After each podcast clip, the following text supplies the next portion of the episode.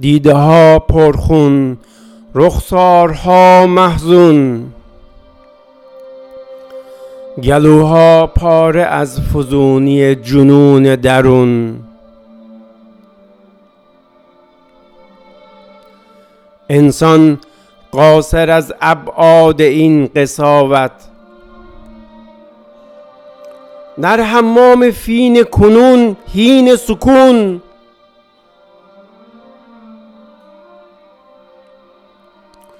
سقوط در پی حبوط از بام اهلیت.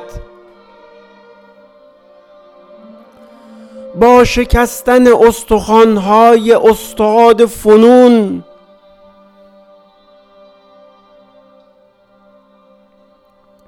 سلب حیات با نیت کسب قنود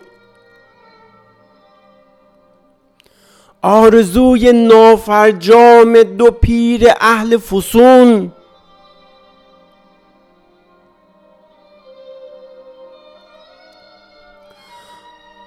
دستان پیر و لرزان پدر بر گلوی پسر.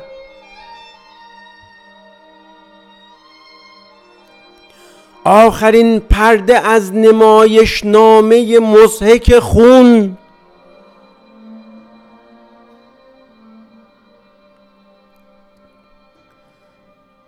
باز اسماعیل زیر تیغ به رسم سهراب.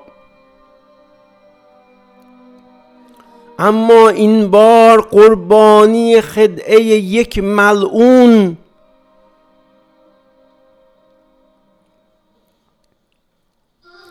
همه مبهوت از چیدمان این صحنه.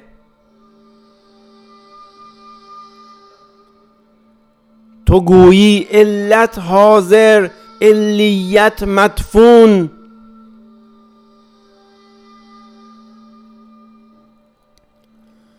گناه تو آخر چه بود ای بنده غلام؟ جز که مغموم و مغبون ز مجنون؟